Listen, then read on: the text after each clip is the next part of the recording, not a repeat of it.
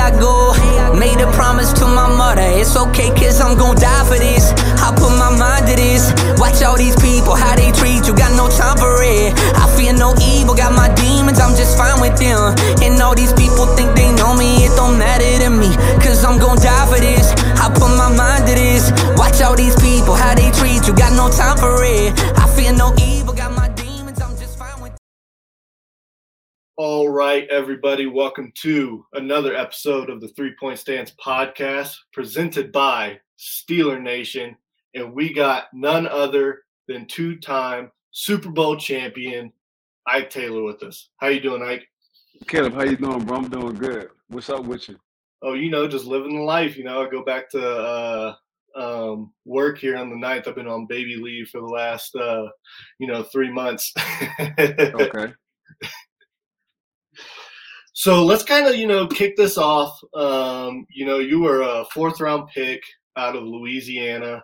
Um, you know what? I, I I was googling all your stats and everything like that because I wanted to compare them to you know all these all these corners um, from your time and just throughout throughout NFL history, basically.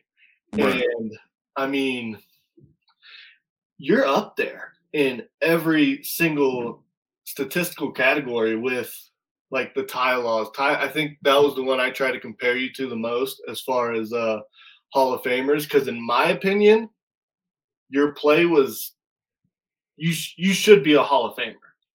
In in my opinion, I think you're one of the most underrated corners of this generation. Um, and I think you you might agree. I think the interception numbers is probably Right. um, what hindered that. But I mean, you used to keep that uh, the list of the starting receivers you would uh, blanket in the season in your locker, correct? Right. So, Yeah. so I look at it. Hold on, let me close door. They clean. Yeah, Hold yeah. on.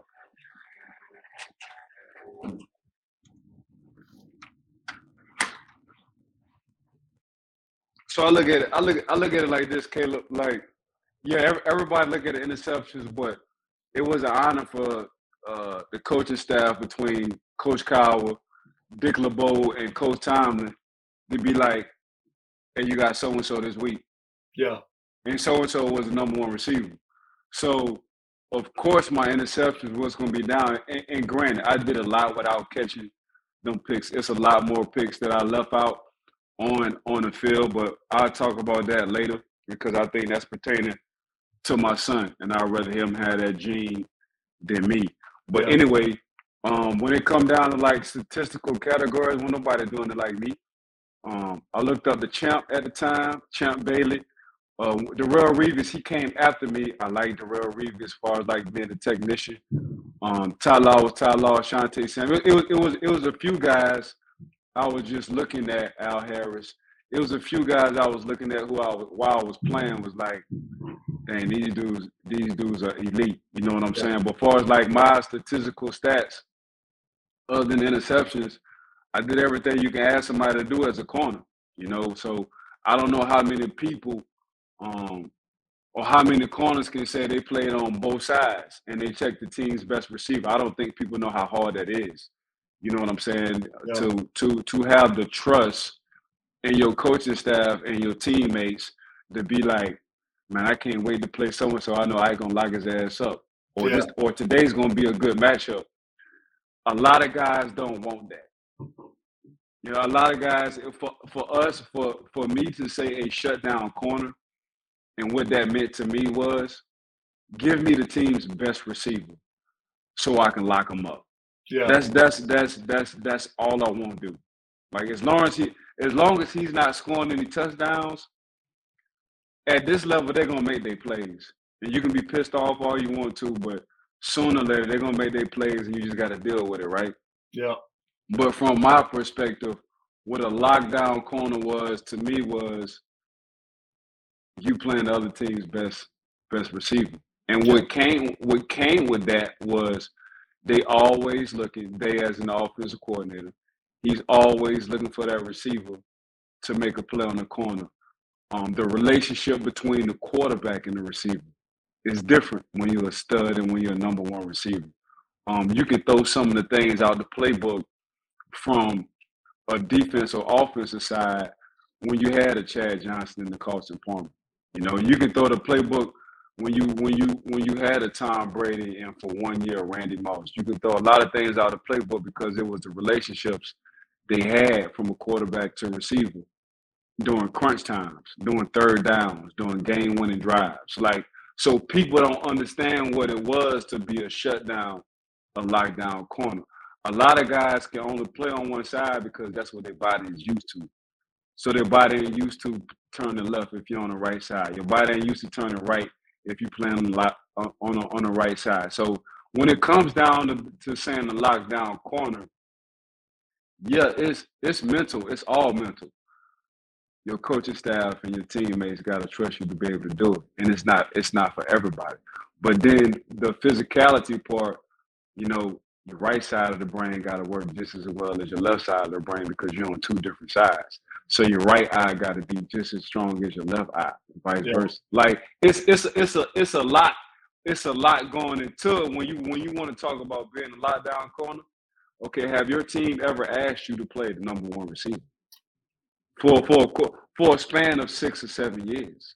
Yeah. So if your team ain't if your team is not asking, if your defense coordinator and your head coach ain't asking you to play the number one receiver for a span of five or six years, why? If you think you that guy, why? Yeah. And that's and that's and that's how I always looked at it, you know. So as I got older, you know, you gotta sit down on one side. You know, that's just what it is. It's, yeah. Professional sports will always be a young man's sport. You know, that and that's gonna that's gonna be forever.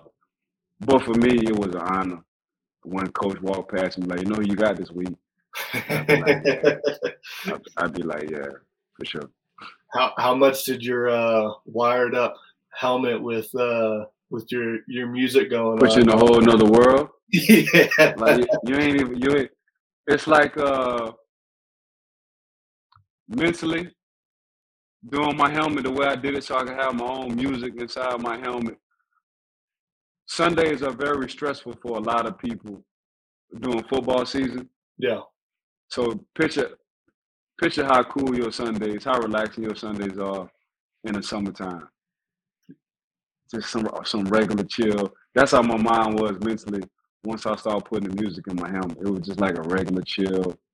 It was like cruising on the beach or on the lake in my old school car with my top down listening to music and it's 75 degrees outside. That's that's what it was mentally once I started to do that. That that sound that's that sounds right because that's the best kind of weather. Mid mid seventies, around that seventies range. That's that's the best kind of weather. And if you're you were in that mindset, correct. I, I I mean, I think everybody can say, as far as Steelers fans go, you know, you feel bad for those other receivers that you had to go up against. yeah, bro. Like it was, it, bro. It lockdown was me different from a lot of lockdowns. Yeah. You know, like if your DC and your and your head coach don't ask you to lock down the team's best receiver, I'm talking about every game, every play. If yeah. they don't, if they don't ask you, I mean, I get the interceptions. I played a huge part in that. Um, but on the flip side of that, we'll just get to my son. So my son, my son, we just came off a tour. Actually, I just I just flew into Latrobe. So we did Ohio State, Louisville, Tennessee, Notre Dame was our last was our last stop. But um, everything I wish I had, he got. You know, and I, and I tell people this all the time. Um, I tip my hat off to the Rooney family. I tip my hat off to Coach Cowher and Coach Tomlin for allowing my son to work in training camp, to train in training camp, to be in the locker room for playoffs, to be in the locker room for Super Bowls, to to be around this kind of atmosphere so they can touch, see, feel it, yeah. and have memories of it. So um, the JP Juniors, the Joey Boy Jones, he I mean he's a yinzer. You know, he's a he's a he's a he was born he was born in a 412. So he know exactly what it you ain't gotta tell him about no history of the Pittsburgh Steelers. You ain't gotta tell him what it is to be a Pittsburgh Steelers. You ain't got to tell him what the stadium like in the playoffs. You ain't got to tell him about the confetti dropping on his head for the Super. You ain't got to tell him he lived it. Yep. You know, with his dad. So it's just it's it's a it's it's a story that's getting ready for him now. He just so happened to get drafted Yeah. by the Pittsburgh Steelers. You know, so um, that's what my, my son the same way. You know, he and my nephews they li- they lived it. So they they they they and they lived during the, they they lived it during the time where all we knew was work and compete. We didn't make excuses. We didn't make excuses. We played hurt. We respected each other. It was a brotherhood. It was love. Like they lived in that era. So that's all they know. They don't know nothing about being selfish. They don't know nothing about whining. They don't know nothing about complaining because they didn't live it. They didn't see it. They didn't breathe. All they know is, all I know when I put this helmet on, we got to take somebody. We got to take a few souls out of somebody's kids. That's that's that's all. all hey, off season, all we know is work. During the season, all we know is work. So it's their mind is different because they came up and they saw it in a different era, which I love it. Yeah. So when it comes down to my son, um, I was a hell of an athlete, Kaleb, hell of an athlete. Four one eight. My son, my son is a superior. He's a superior athlete, and usually guys who have it so-called made like my son, who don't have to work a day in life, ain't got to worry about no job. They usually just kick their feet up and just live. But for the Joey Porter Juniors and the Ivan Taylors, and we just we just left the Jerome Bettis, his son play receiver. He was out in Notre Dame too. Yeah. The Jerome Bettis Juniors to see the work ethic of these kids, to see the grind mode of these kids, to see the yes ma'am, no ma'am, yes sir, no sir, to open up a door for some like just to see it without even think to to see it. That's why I say, Kaleb, we came up in a different era. yeah. So our kids, that's all they know. You know, all they know is hospitality, love somebody better than you love yourself, sacrifice your body for someone else. Like that's that's all they know, Kenneth. So when and that's what it is being the Pittsburgh Steelers. When you get to the Pittsburgh Steelers, it's not about you no more. It's it's about it's about your brother that you're playing with. Yeah. And some some things are gonna hurt. And what I mean by some things are gonna hurt is you're gonna be put in some situations where, you know, it's gonna hurt. It's gonna hurt you, but it's gonna be beneficial for the team. yeah. And you might not like it, but it, teaches it teaches you a lot for life lessons. So that's why people, when they want to talk to champions, because that's why I can go to any corporate setting. Take me out of football. The every the lifestyle I've lived with Pittsburgh, the stuff I had to go through and endure in Pittsburgh at this professional level, it's easy. It's easy to go corporate because all I know is competition. All I know is adversity. And I tell people, look at this at all times. Like, okay, y'all talk about these athletes. Picture you having a corporate job hmm and they're hiring somebody bigger, stronger, faster, better than you every year. Every year, Yeah. cheaper. Every year. So how good you have to be on your game? See, y'all corporate in a lot of corporate settings, you get to be relaxed. Once you once you hit a, a certain level, you get to kick your feet up. For us, we can't kick our feet up. Yeah. So, and that's and that's the picture I try to paint for a lot of people. Like I'm in the corporate world now, and all I know is grind. I'm in the front office right now, Kaleb, and all I know is grind. Like my my homeboy, I call him my brother. Like he can't he can't get like bro, like how you how you comfortable in a twin bed sitting like so he thought it was a prank. I'm like, nah, bro, this is this is training camp. This is this is this is grind mode. Like this all this this all I know. Yeah. Like I don't I don't want nothing luxurious. The only time I want something luxurious is when I leave camp and I go home and I'm cool. But right now I'm in work grind mode, bro. So it, it's a lot of it's a and it, it's a sacrifice. Like this this this this is what a lot of people don't get to see. Like you know, I, I was just fortunate enough. You know, Kevin Colbert. We used to call Kevin Colbert the former GM, the Reaper. And then once you saw Kevin, he came up to your room, kind of asked for your playbook, you know, and pack your stuff. You, you knew it was time to go. You know, so it, it's just it's just this football, this professional, this Pittsburgh Steeler mentality, bro. It just sets you mentally ready for life. You know, and sometimes it could go on the dark side. And what I mean by the dark side is like, damn, all I really want to be around is my brothers because don't nobody understand what I'm going through but my brothers.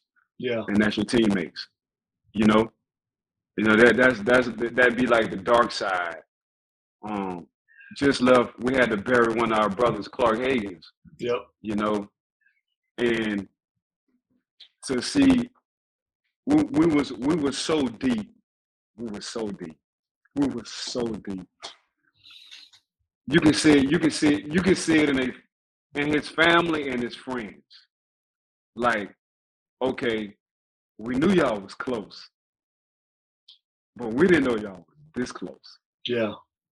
Like to see all the guys come back and support Clark and to send Clark off the way we need to send him. Like, bro, people couldn't understand it, bro.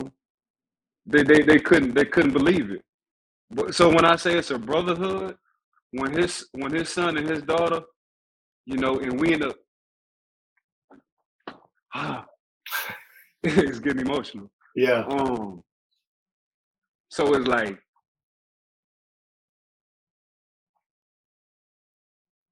when we in a group text and we're texting each other and make sure we set money aside for his son and his daughter. Yeah. Like this how deep it is over here. Like this the this the real live brotherhood that we have. But yo, it's it's real over here, bro. It's real over here. Yeah, I know that uh those those teams back in the day, I know they're uh, continuing that tradition now with this team that everybody was so close. I remember all the stories of like after you know uh, a game or whichever you guys would be out that night, all hanging out, everybody. It wasn't just there was Yeah, there it was won't. cliques. It, it wasn't no such. You took the words out of my mouth. So it wasn't no such thing as like clicks. You know, it wasn't no.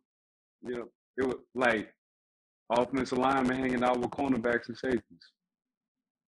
You know, Yeah, um, I still remember to this day. We we caught Flozell Adams at, at, at the end of his career coming from Yep. Dallas.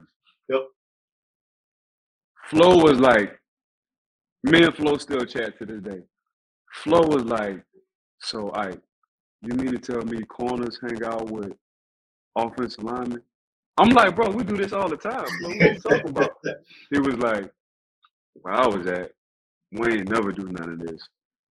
And and Flo, when you walk into the facility on the south side, like every week they're they have like five or six pictures up of guys who did pretty damn good in that game. Flo was like, I ain't never had a picture up over there. yeah, And I, and in my head, I it's mind boggling because you be like, damn, Flozell Adams, like one of the best offensive linemen who ever walked the earth, and they couldn't even put a picture up for the week for this man, and he and he just come here for not even a full year, and and he and he saying he see why we winning, and that's and that's and that's when it just hit me, like we different, but yeah, how, how I also knew it was different when we got Deuce Staley from Philly. oh yeah, yeah, When we got Deuce, and Deuce and Deuce couldn't Deuce couldn't believe it, and I'm like, dang, you you right down the street, you on the other side of PA, you on the east coast of PA. He was like, bro, I see why. He said, man, we hear about the so-called brotherhood y'all have, but for me to actually live it and see it and be in the locker room uh, and off the field, I see why. He was like, bro, y'all really do, y'all really do take care of each other, and we really do, Kaleb. Like, so it, this, is just bigger than Pittsburgh. My rookie I came off the plane. First thing that Shay Townsend did was give me the keys to his Ford Expedition. Didn't even know him. He said, bro, get lost, don't get in trouble, just figure your way around the city. I know you ain't got a car right now. Just take my car, save your money, and give it to me in the off season. So now, now that I get corners behind me, what you think I'm supposed to do? The same thing. Yeah. So every corner we drafted, who I felt like was a late round draft pick, I did the same thing. Like, bro, take my car. So just take my car, just give it to me. Save your money, give it to me off season. Like this, this is like it, it- it's it's crazy. This is what we when you're a Pittsburgh. Like I came, I came up, Kaleb. I came up in the perfect era. Yeah. I came up in a perfect locker room. And to hear Dickey coach LeBeau, uh, I mean, he's been coaching and playing for over 65 years. For him to say he he's never seen nothing like it, never seen a locker room like it. For him, the Hall of Fame, for him to say it, I've never I've never seen nothing like this ever, a day in my life, he's writing a book. He's writing a book about it. bro. For that man to be in football for more than half of his life, really all his life. Yeah. 65, going on 70 years, bro. Whether it's coaching and playing. 70 years. Yeah. I mean, come on. For the man is for the man to take his time and have consideration and to write a book on this locker room. For the man to I mean, they say they say uh they say your child is what the head of the household is. And that was our defense. yeah. Like our defense, you know, a lot of us had a lot of individual goals, Kaleb. And I say this all the time. One of the goals was making sure Dick LeBeau was smiling. That's how much we cared about that man. So you you had your individual goals, and right along with that individual goal was make sure you ain't let Dick LeBeau down. That was another one of them goals. He was just he's just one of them kind of humans, you know. So um Papa Dan, Dan Rooney, the RIP, the great Dan, he's just one of them kind of humans. Dick LeBeau, just one of them kind of humans. Um, Troy Polamalu, just one of them kind of humans. So I tell people all all the time, like my my son, just one. I'm fortunate enough to be around angels who's walking the earth. I say that's God's gift to me. Everybody ain't be- everybody ain't able to say that. So, you know, it started with the Rooney family. Policy door always open. You know, that Papa Mr. Art know your kid's name, know your wife, girlfriend name. It's small things that you, people people don't think means a lot, and it means a lot. Like, how you know? I know my kid's name, my wife's birthday, my girlfriend's birthday. Like, how how how how you know that? Why would he take the time to even consider knowing out of all this this billion dollar business they got going on? Why would he consider knowing anything about little old me? And and that's and that's when I was like, yeah, it starts at the top and they're different a bit. You know, Yeah. so That, I mean, that's why. I mean, in my opinion, you know, the Rooney family is the pinnacle when it comes to ownership in the NFL. I mean, the way the way they've gone um, about since you know since Chuck Noll um, as head coach and having two other coaches since Chuck Noll, and the um, continuity that continues to go that way. And from what it sounds like, you touched on it earlier. Kevin Colbert was the one who was knocking on doors to cut people. If I understood Yeah. that correctly, he yeah, was Kobe, a runner to go bring him to his office. Kobe, He was, Kobe different, bro. Like Hall of Hall of Fame GM. yeah, like different. And you know, it was just fortunate for me. Him and I had a good relationship. Like I always had an eye. Oh, I thought I wanted to be a GM until I really got into it. I really wanted to be a director of college scouts. I always had an eye for talent. Always. Yeah. Always. And Kobe saw that. You know, they, they let me sit in as an active player. They let me sit in on meetings and draft. You feel me? So mhm, now they just hired me officially, you know, the past two years to do it. But Omar, I mean, Omar didn't have to hold his word. Omar, Omar told me when I retired, he was like, "Look, bro, if I get a job, be ready." And you know, you just hear people talking like, all right, cool. Yeah.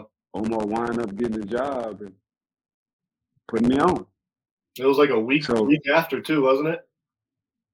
Yeah. So Yeah. It, it's it's like, so what you how you want me to act? Like for this man to stick to his word, Omar Khan we're talking about, the GM. For for this man to stick to his word, I gotta give him every little drop I have. Yeah. I gotta prove. I'm gonna prove to myself. I ain't worrying about me. I gotta prove to this man every time he have me or give me something to do. I gotta prove why he hired me Yeah. to anybody to anybody in the world. And for me to jump in this is like, bro, I'm about to be the best. And all I know is competing. So if you think you're a good scout, come holler at me. Let let's see. Let's go notes for notes. And I'm a marathon ass dude. Like you might like a guy, he might take off on two or three years. The guys I like, they're gonna be Hall of Famers, and it's gonna be like, how in the hell did you see this? And I'm not gonna tell you my secret to the sauce. You feel me? If you want to make it harder than what it should be, have at it. I do know one thing, though, Kaleb. When I see something, I don't change my mind. yeah. So you're not going to dictate. I'm not listening to nobody else's opinion because I've seen it too often. I've seen greatness too often. I've seen guys statistically or athletically who are not going to run a good 40, who's not going to jump the highest, but damn, they just football players. Yeah. You feel what I'm saying? Jerry Rice was just a football player. He won't run in no four, four, four, four, three. Even even at one point, AB coming out of college, AB won't run in four fours. You put a helmet and shoulder pads on AB. You know what you do? He gonna give you a six year period. He gonna give you a six year run. Probably one of the best six year runs out of any any receiver that ever touched the NFL. Yeah. That's what he do. So, and we see we see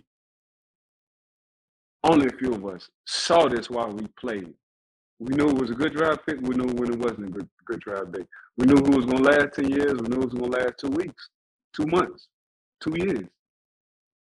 Because you you you you be around and you see it, and that's what I like about being a Steeler.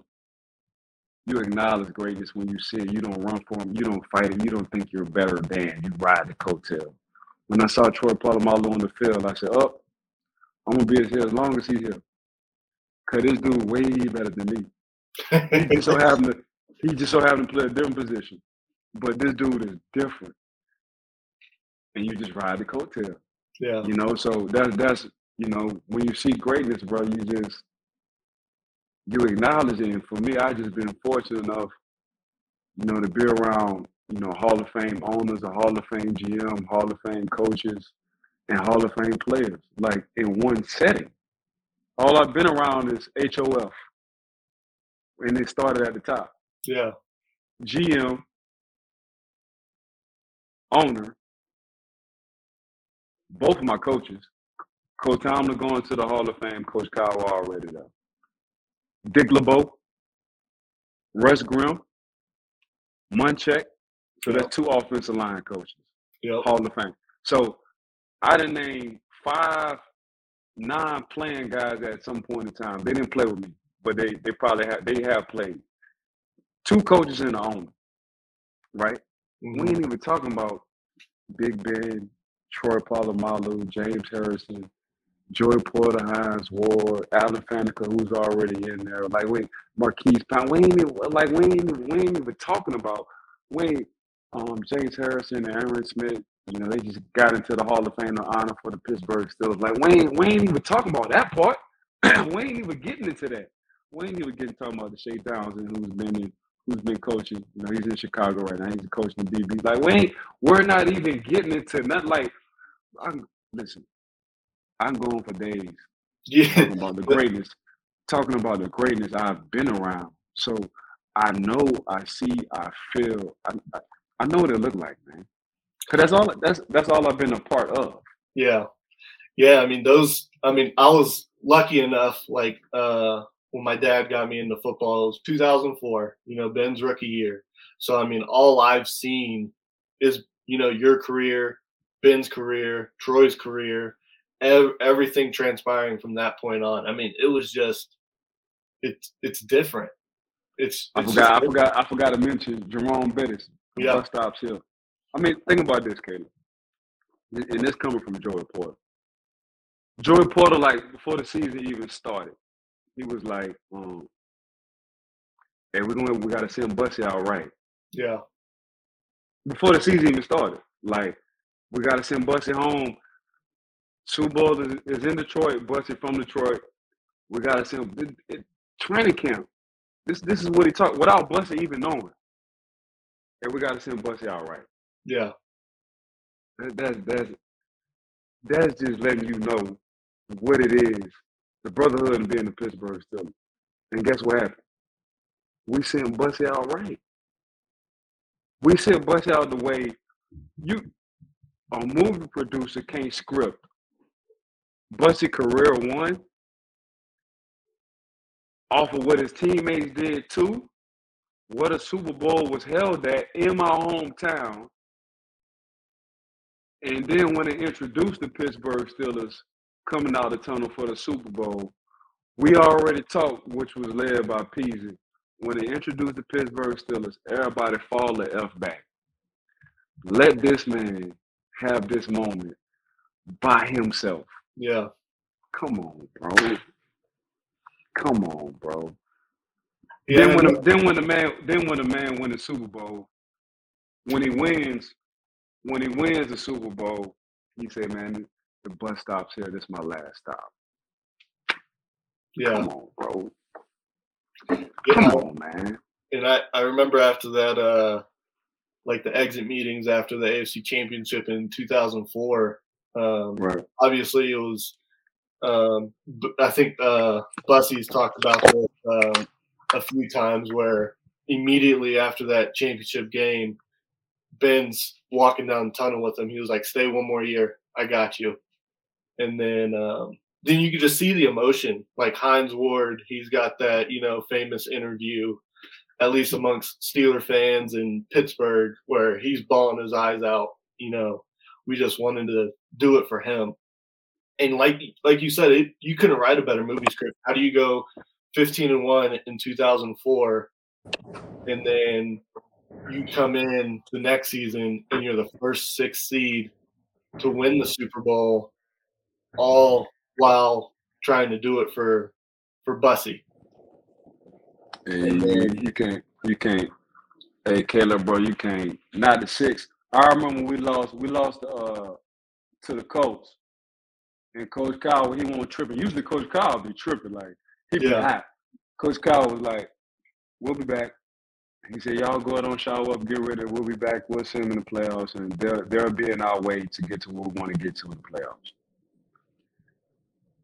And you just like, okay, if if Coach Cowher was saying that, he sees something we don't see right now. Yeah, He's looking at it from a coaching standpoint, like, okay, I got the team I need. I had I seen this team before. We didn't finish the job. I got the team I need now, and I think we're going to finish this job, and that's the voice of Lombardi. yeah, So when coach when coach said that, he won't lie. Then I think we had to win six games just to get seated. And yeah. with It the- started in Chicago. Chicago, snowy, uh, Heinz Field at the time. Bussy put it on Brian Urlacher, and Brian Urlacher was like the league's MVP. Once he, once once he did that, the season, the season, the season took a 180. Yeah, And we, and we was in that. We had that that that Tupac F the world mode. Is is Steelers versus your mama. yeah, We didn't care if you didn't have black or gold on. We didn't care whether your mama, your grandma, your auntie, your uncle. We didn't care who it was. If you wasn't wearing black or gold, and on Sunday you was in between them two them two lines, it was them two white lines. It was an issue, and Yeah. we, we had we had it on both ends. It was, and if we felt like if we felt like he was getting too sporty with your mouth, we'll see we'll see in the locker room too. yeah, But, we- but we was just that 2000, that 2005, 16, different, yeah, different. hey, we can squabble this on or off the field. It don't matter. Matter of fact, I do. We don't really want to fight on the field because everybody's gonna break us up. After we get done, meet me at this location. Bro, I can't I can't script this. I can't script it. There was I I do because uh, Joey Porter was on um, Bryant McFadden and Pat Pete's uh, podcast not too long ago after um, Junior was drafted, and he was talking. I think they talked about when you guys went up to the Baltimore Ravens bus. To the bus. Yeah. didn't didn't even didn't even. So you know, Porter Pease at the time, he you know he he one of the roughest in the league. Yeah. Uh, Ray Ray at the time, he's one of the roughest in the league. One of you know Hall of Fame. Ray Ray. You know, I don't know how. I don't know what happened. I don't know what words was exchanged. All I knew was I don't know if Ray felt some kind of way about Peasy, but Peasy was like, "Damn, bro, I kind of really look up to you. Like, we're never if you're on the same side as me. I don't care what team you with. We ain't never talking about each other because we understand how hard it is." Yeah. And Peasy felt Peasy felt some kind of way. I don't know if Ray told him something. And all I knew was Peasy ain't even have to say nothing. Came in the locker room, took his shoulder pads and his helmet off. And you know how you just read somebody's body language? Yeah. soon as I soon, soon as I saw that, I said, up, helmet, shoulder pads off. And when he saw it was a few of us and he he he looked he looked back, and they used to call me Young Gunner, you know, and he just looked back and chuckled at me, and that's when he knew, okay, this little dude about whatever, whenever. Yeah. He said, cause I ain't even tell him. Man, ain't nobody say nothing to me, but just growing up how I grew up in New Orleans, um, at a time between 94 and 98, it was like the murder capital of the world. And there was a very ignorant mindset now that I'm older. Um, eye contact will get you natural beef. So say like Kaleb, you and I, you walking north and I'm walking south, but we're on the same we're on the same sidewalk. You give me eye contact, I give you eye contact, and we don't know each other. As soon as we meet up, we swing. Yeah. That's that's how bad it was growing up. Like I don't know you, you don't know me, you look at me. So that look was in New Orleans, and they still say that to this day, like, oh, I feel played. You, you thinking you got something soft. Just off a look. Now, very ignorant now that I, you know, think about it. But at the time, that's just so you just read. It was the concrete jungle when I was growing up. So you just you don't say much. You just read a lot of body language, you know. And I remember, you know, one of my uncles. One of my uncles did a lot of time in in the cell in Angola to be exact. And he said, uh, the mouth will always lie to you, but the body won't. Yeah. He said people can say what they want to say, just read just just read their body language. And and that's why I, I, I've been a great body language reader, you know, and that's just due to the environment at the time where a lot of people didn't talk or say nothing. You just you felt and you saw when something was on their mind, whether it was good or bad. You know, so that's all that's all that was. And it helped me out, it helped me a lot out. It helped me a lot in football. You know, just just just able to read um opponents' body language, teammates' body language, coaches' body language. Just, it just helped me out for the world, to be honest with you. But um, we'll get into talking some training camp stuff because I know you got some training camp questions too as well. This is my first day um, back in the building coming from my son and, and, and traveling with these with these visits. And I say this to tell you, like I said, told to somebody, Brian on another podcast, like what I expect out of guys who I think we draft high is my expectation. So I expect them to do well. When I come into training camp, I look for the sleeper. I always look for somebody who's nobody's talking about, or even can imagine, or even have a shot on making the team. They wind up making the team, contributed. Then three from years from now, and they start, and you be like, "Dang, well, Ike said so and so," because I got my own podcast. So I always like, I always like to catch a sleeper wherever I go. And, but this just not even with the Pittsburgh Steelers, just just in football in general. Um, I talk about a sleep, even though we're in camp right now. I talk about a sleep that I was talking about coming from uh, Clemson. He played receiver. He just got injured. Justyn Ross. He with the Kansas City Chiefs. Yep. I've been talking about. I've been talking about Justyn. I said whenever this man get right, he went to the perfect team. He went to a team who was going to be patient with him. He went to an offensive guru at that head coaching position, also coordinator, and he went to one of the, one of the most special wide receivers you can mean, uh, quarterbacks you can have, and Patrick Mahomes. And I say, man, he couldn't fall.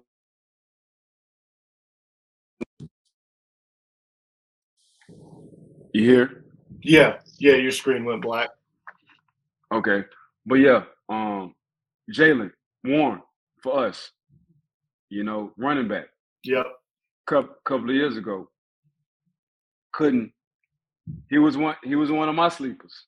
Yeah. You know, so I get first it starts off with finishing plays without the pass. Then when the pass come on, you see him get extra two and three yards, like, but you see him for like five days doing this. So this is just him. Yeah. Like it ain't nothing new about it. So don't don't talk to me be like, oh he nah. If this dude, this is his resume. His resume means he's gonna fight for yards because he's in pass. Okay, what's the next thing? Oh, we want to see him do pass protection. Oh, all right, running backs on linebackers, pass protection, check that off. Yeah. So it's like, okay, he didn't check off. All right, let me see him catch out the backfield. Check that box off too. All right, now we want to see him playing the game. Now it's too late. See, now y'all adding on stuff. Let me go and look at his college tape. Oh, his college tape said he didn't get the chance, or his offense coordinator didn't ask for him to come out the backfield. They didn't ask him to pass protect. So why he didn't check these two off right quick, all he needs is opportunity. And once he get on the field, it's about to be a wrap. Before Jaylen got hurt, what it was. And once Jaylen came back, what it was. So them the kind of guys I like to look at. I like to look at the sleeper, the Levi Wallaces. Nobody ain't talking about, you know, Blase, every time Levi step on the field, he's a football player. Yep. Stop looking at the height, size, and speed on whatever you think that position should look like. Just know every time they put the man in, he's closing the games out. So it's it's a it's a it's a lot of that. I'll look at. You know, I the guys I expect to do well, I expect them to do well. I'm always looking for a guy who can contribute in a major way that people ain't even talking about. Yeah, that's uh Levi was one of my favorite pickups um last season along with uh James Daniels. Um but yeah, you talk about like uh, obviously we all knew. I think a lot of us knew that the Steelers were pounding the table for Joey Porter once he fell to 32. Um, I think all the all the hype around them potentially shopping the pick was it wasn't there. There was no no such thing happening, in my opinion. Um, but let's talk about that seventh round guy in Cory Trice a little bit before we dive into training camp. Because, I mean, he's got a similar body style to uh, Joey. Uh, I mean, really, I mean, they're almost identical in every way of their game. Yeah. So, what Cody. Excuse me. Can you hear me? Can you hear me? Yeah. All right, so is I don't know if you watched the uh the Errol Spence and uh Bud Crawford fight this weekend. I'm a huge boxing fan. Mm-hmm. There's levels to it. Yeah. So so even even though they got the same kind of body type, and Trice is even bigger than than JP Jr. Yeah. It's still it's still levels to it.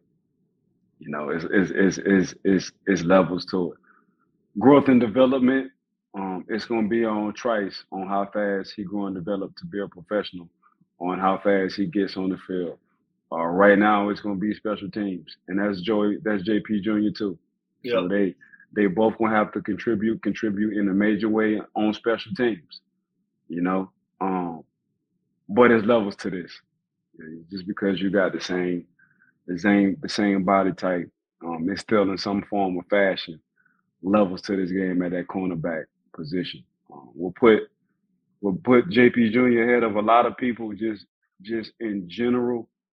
Uh, as a corner was, you know, I've been around this since I was I was I've been in the NFL environment since I was a baby. You know, that's that's what put, you know, so for him it's probably for Joey Porter, JP Jr. and, and Cody and CT for them it's probably the, the, the speed of the game.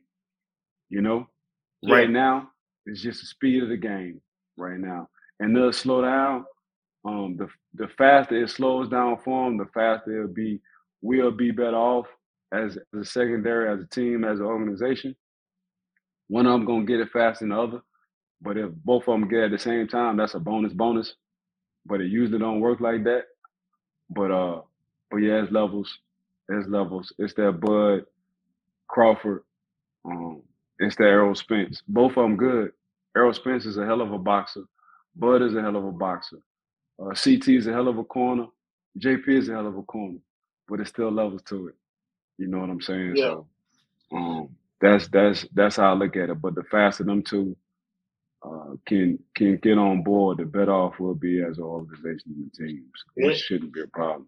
Yeah, and what what uh um better way to get to those levels than having a mentor like uh, future Hall of Famer Pat Pete. And Pat Pete was Pat Pete was what Deshea Townsend was to me. Pat Pete was what Joe Haden was a couple of years ago to the to a young secondary, and that's what that's what Pittsburgh do. You know, you got a future, you got a future gold jacket, who's who JP Jr. and Cody Trice was looking at in college. Why that why in college they was looking at him in the NFL. In college they was looking at him in, in middle school. Like so Pat Pete been that guy since the LSU days. Yep. You know what I'm saying? So it's like, dang, I didn't watch Pat Pete shut down the Julios and the AJ Greens. Then after that, he he did punt return on a big stage for LSU. Now he's a first round draft pick for the Arizona Cardinals. We see what he do with the Arizona Cardinals. Okay, he go to Minnesota, play a stint in Minnesota. He doing his thing. Now he's in my locker room. Now he's in my meeting room. So I get to pick his brain and see how the hell he's been successful for that long. He's a coach on the field. Yeah. You know, and when you got a guy like that who can play slot, um, outside and safety, you know, they, they don't come around often. You know, so it gives you as a coach time to develop your two young studs. Yeah. You know, because you know you got a guy, and if if one of them develop faster than the other, now I can move this Jenga piece in the secondary because he's seasoned and he's veteran enough and he understands football. He's seen enough football to be like, all right, coach, where you want to put me at this week? You know, so it's it's just a guy like him is just good for young guys, um, like a Joey Porter in the CT. You know, so yeah. Before yeah. B- before we uh, kick off into this uh, onto this year's team, your camera I think is off. My camera is off. Yeah. All right, hold on. I might need to hit it. Let me see. There you go. Okay. There you are. It's on now. Yeah, you're good now. Yeah, there was like a five minute span where your camera was off, but you were you were in the flow of things. So I was like, I'm just. I'm oh, okay. Okay. yeah. So, um, yeah, I mean, what's what's your what's your thoughts on this year's team between like the growth of Kenny, uh, you know, the addition of Allen Robinson, um, you know, Calvin Austin coming back with his wheels, and it and it looks like his he's, he's back to full speed after his injury last year. I mean, there's there's a lot of promise amongst this offensive unit, and then we can kick into the defensive unit after that. Yeah, um, this is my first day. Like for me, mentally, um, seeing the way the front office moving Omar and uh and his staff and us seeing the way he's been aggressive in the offseason, which is unorthodox for the Pittsburgh Steelers. Yeah. Um, but what I said, what I will say about O, O waited 20, 21 years to get in this position, so he understands exactly what it is to to be in a Pittsburgh Steelers front office, whether it's under Kevin Colbert, Coach Cowher, Mike T, and he was the he O was the the contract guy. Yeah. So you're getting the best of both worlds in one GM. He he can pretty much do it all. He know he he just like my son and myself and JP Jr. He know what it is to be a Pittsburgh Steelers. He didn't see he he didn't see the locker get orchestrated before yeah. on what it should look like to win Lombardis. You know, what the personnel should look, what the body type should look like. You know, he he didn't seen all this before. So the moves I see him making, I'm like, in my mind, my personal opinion, like, oh, ready to win right now. Yeah. That's, That's- I mean that's that's the feeling we all, we all have seeing what he's doing. It's it's from the outside looking in, it'll be a far stretch. People can't they won't they won't be able to see it till it's too late. Till it's too late. Yeah. So just watching the way O is moving, you know, it's very strategic. But he he knows exactly what a locker room from a personnel standpoint should look like. Yeah. Should look should he waited he waited 21 years. So he know exactly he know exactly from a personnel standpoint on how that locker room should look like. And Yeah. I just be sitting back, Kaleb, because I'm like, dang, this man waited for this. He waited for his moment, and he's taking full advantage. I watched this man on draft day. Watch him get in a whole different. Them three days, he got in a whole different mode, and a few of the higher ups had to respect his decision because what he said, he meant it and you felt it. yeah. So I'm sitting, I'm sitting on draft day, like, I don't even know this dude. like, what in the world this dude has become? And I I I, I text O after the draft. I say, bro, I'm just so proud of you. It was like, I said, first of all, I'm proud of you, you know, completing your first full draft. Like, I say, bro, but you turned into a monster on them three days, bro. I said, you don't know it, but I saw it. Your decision making was either y'all fucking with me or y'all not. Yeah. But this what the fuck I'm doing. He didn't say it. You could just see in all his strategic decision making, like I, we need to get there as soon as possible. And these are the moves I'm making without saying it. Yeah. And I was like, oh my gosh. I'm like, I, I'm saying to myself, Kaleb, like, oh, like I've been knowing Omar for 23 years, but I really don't know him right now. Like he's just, he didn't turn into the Hulk ASAP. But um, I see his vision. yeah. I I'm I'm, he's my pay grade, his pay grade, way two different people, but I see his vision. Yeah. I, I, I, because I've been on it. I'm, I know I've, I've, I've played it. I've seen it. I smelt it. I live it. He's orchestrating it.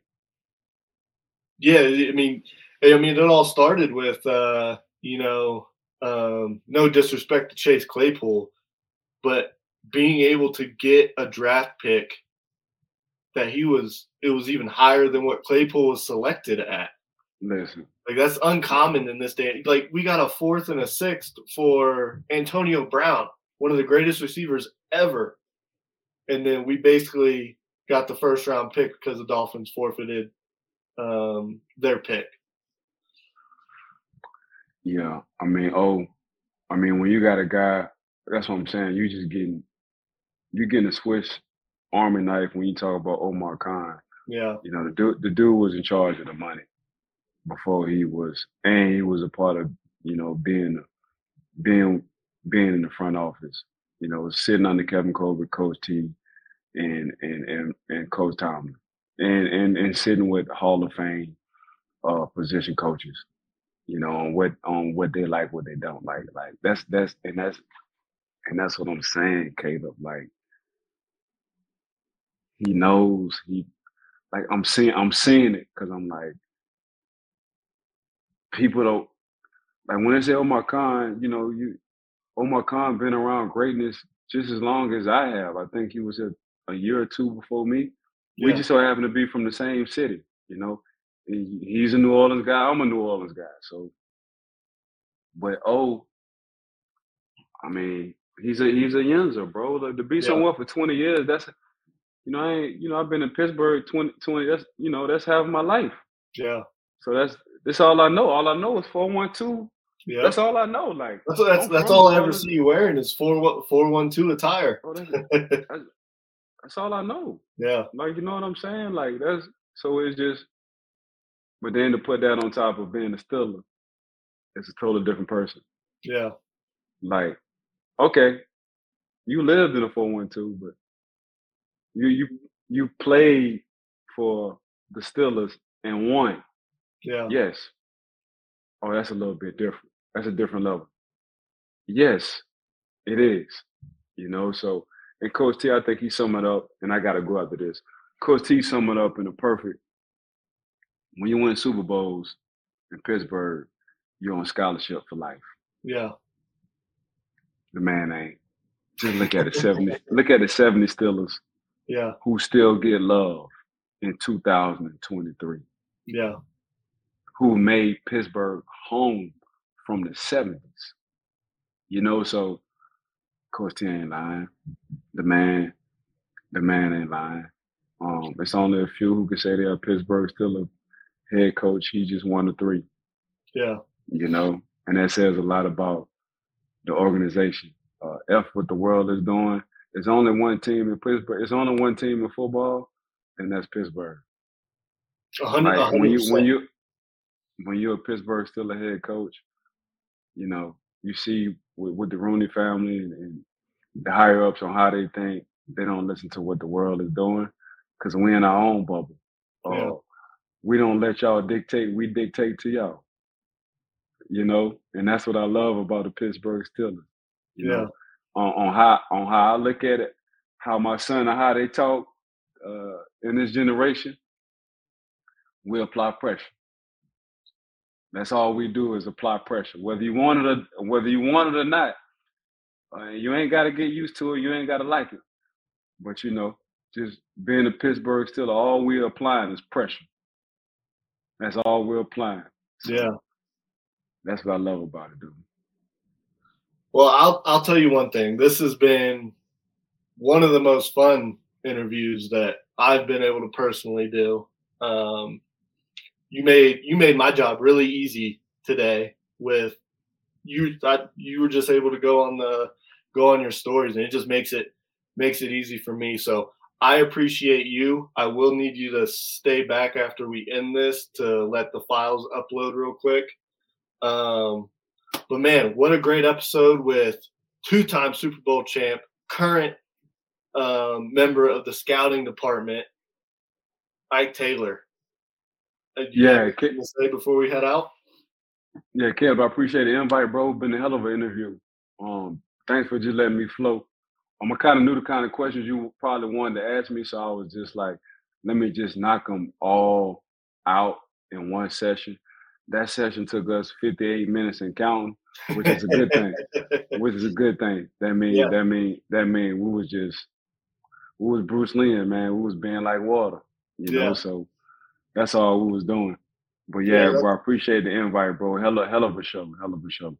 Yeah, we we like to uh Trey Trey said we had Trey Essex on um a while ago and he was like this this show is like it doesn't really we try not to have a script or anything like that. We try and let it have like that locker room feel where it just, you know, it can carry on for 30 minutes, it can carry on for an hour, you know. So that's kind of what I pride myself on. I like right having uh I want everybody to enjoy their time. I don't want too much pressure on anybody to have to feel like they have to answer a certain way.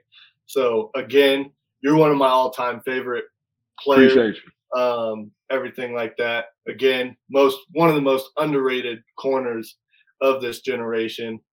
Um, so with that, that's the end of the three point stance episode with Ike Taylor.